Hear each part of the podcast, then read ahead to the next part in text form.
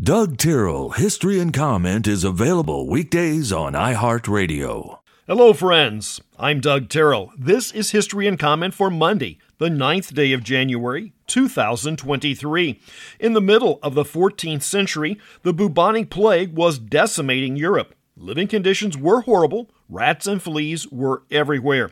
The disease most likely came from the Far East and arrived in Sicily in 1346. Over the next eight years, it killed at least 75 million and maybe as high as 200 million. Today, we know it was caused by a bacteria carried by fleas, but that was unknown at the time. In fear, the residents of Basel, Switzerland, blamed the Jews in the town as the cause.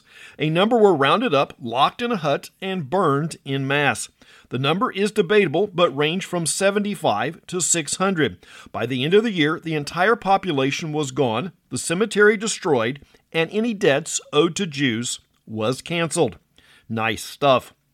Governments never have enough money. In 1799, while fighting the Napoleonic Wars, the Brits introduced an income tax to support the war effort. Coal has been an important fuel source for centuries. Until recently, in historic terms, most was recovered from underground mines. Because coal is carbon rich and formed from decomposed plant material, the atmosphere in a coal mine has two deadly problems. Methane is a flammable gas and responsible for mine explosions. The other is low oxygen or black damp. The free carbon bonds with oxygen to produce carbon monoxide. Digging a mine and removing coal is rather easy. Combating the things that want to kill you is another. Canaries were one early method. The tiny birds were more susceptible to the poor atmospheres. If the birds stopped chirping, it was time to exit the mine. Humphrey Davy designed the first workable safety lamp in 1816. If the flame went out, the oxygen was low. If the flame grew bigger and had a blue tint, methane was present. The key was the flame was enclosed in a wire screen that allowed air and gas in, but prevented the flame from propagating and causing a mine explosion.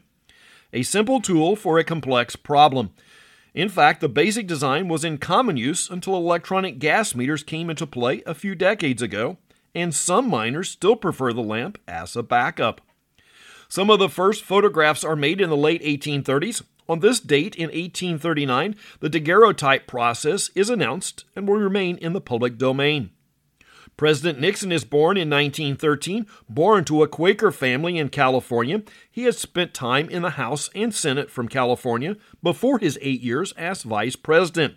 He narrowly lost the presidency in 1960 and the loss of a California representative race in 1962 seemed to point to the end of his political career.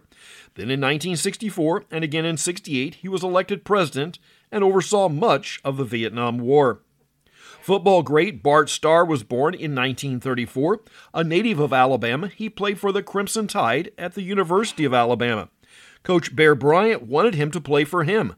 At the time, Bryant was at the University of Kentucky. Actor Bob Denver was born in 1935, educated with a degree in political science. He was teaching high school PE, math, and history when persuaded to audition for a role on the television series The Many Loves of Dobie Gillis. That led to the title role as Gilligan for three seasons. We have yet to determine if Gilligan was his first or surname. In later life, he lived in the quiet town of Princeton, West Virginia, and operated a radio station there. Jimmy Page, guitarist for Led Zeppelin, is 79 today. The second album is released by the Monkees in 1967, entitled More of the Monkees.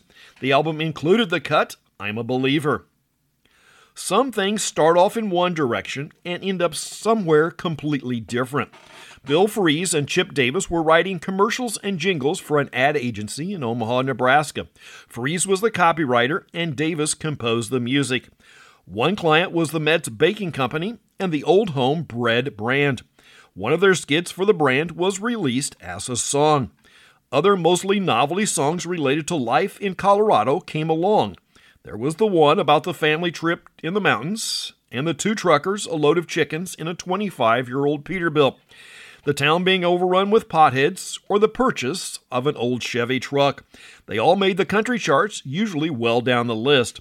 Then the pair struck gold when they took on the idea of truckers trying to beat the 55 mile per hour speed limit and the CB radio, which was a fixture in most vehicles in the mid 1970s. The result was the song Convoy, which hit number one on the country charts this week in 1976.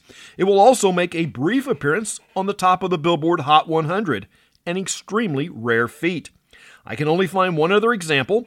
Lone Star's Amazed in 2000 topped both charts. There were a few that made number two on the Hot 100 and a few more in the top 10, but it's a very short list. Pete Rose is in deep doo doo with baseball officials in 1991. Now, he messed up. It was against the rules to bet on baseball games, no matter if you had the ability to throw the game or not. If you bet on your team to lose, you have a financial interest to underperform. A very bad situation. It does not appear he did that, but even betting on your team to win was frowned upon. As a result of revelations, Rose is banned from the game for life and this includes the Hall of Fame, which he otherwise would be a shoe in for. Now, rules are rules, but other far lesser players have a long list of drug offenses and are honored, but you can't bet on your own team to win. The iTunes platform is announced 22 years ago. If you regularly use iTunes, this program is there for download along with other podcast platforms.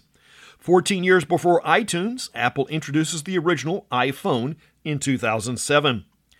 In 2015, there's a funeral in Mozambique that is attended by over 300 people. The homebrewed beer that is served is contaminated with a toxic bacteria, leaving 75 dead and 230 ill. Today is National Law Enforcement Day, time to pause and think of the millions of Americans who devote their lives to keeping our society corralled. It's a tough job without a doubt, forgotten by the ones that tend to stay in line with society and hated by those that would do ill. It takes a special personality to do the job, and sadly, that also attracts a few bad players. There is a human pitfall to cross into the realm of doing bad things for a good reason. The National Football League was awash in tributes to Damar Hamlin yesterday. As of this morning, his charity page has now topped $8.5 million. This most likely will create a new set of problems. Originally planned to raise a few thousand dollars for a toy drive for kids, it's now in the realm of corporate charity. How to use the money in a way consistent with the original goals will be a difficult task. It was a form of Toys for Tots, with maybe a list of 100 kids in need. Now, with millions of dollars, the plan will need a complete rethinking. A problem. A good problem, but still a problem. That's history and comment for the ninth day of January. I'm Doug Tyrrell. Now go do something worth remembering.